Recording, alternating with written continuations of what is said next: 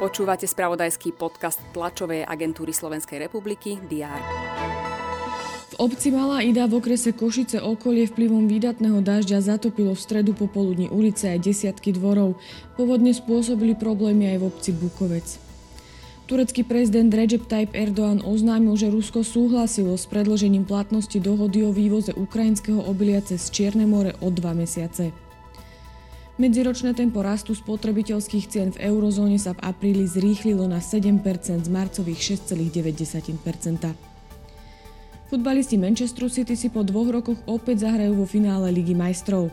V semifinálovej odvete zdolali Real Madrid 4-0.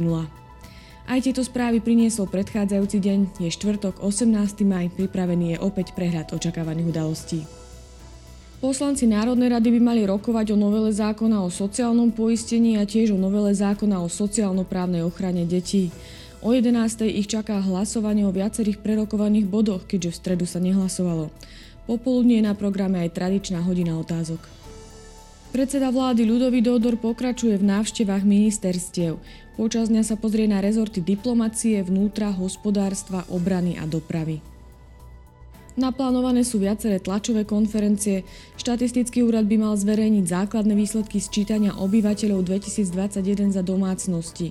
Očakáva sa aj verejný odpočet činnosti Slovenskej agentúry životného prostredia a Slovenského národného divadla. No a štátne hmotné rezervy budú reagovať na vyjadrenia opozície o použití munície zo skladov za 9 miliónov eur. Koná sa summit predstaviteľov Číny a stredoazijských krajín Kazachstanu, Kyrgyzska, Tadžikistanu a Uzbekistanu. Zúčastní sa na ňom aj čínsky prezident Xi Jinping. Izrael oslávi Deň Jeruzalema, ktorý pripomína zjednotenie tohto mesta počas 6-dňovej vojny v roku 1967. Naďalej budeme sledovať aj zápasy majstrovstiev sveta v hokeji. Slovenská reprezentácia podvečer nastúpi proti Švajčiarsku. Počas dňa bude zamračené a na mnohých miestach dážď. Teploty sa budú pohybovať od 11 až do 16 stupňov Celzia.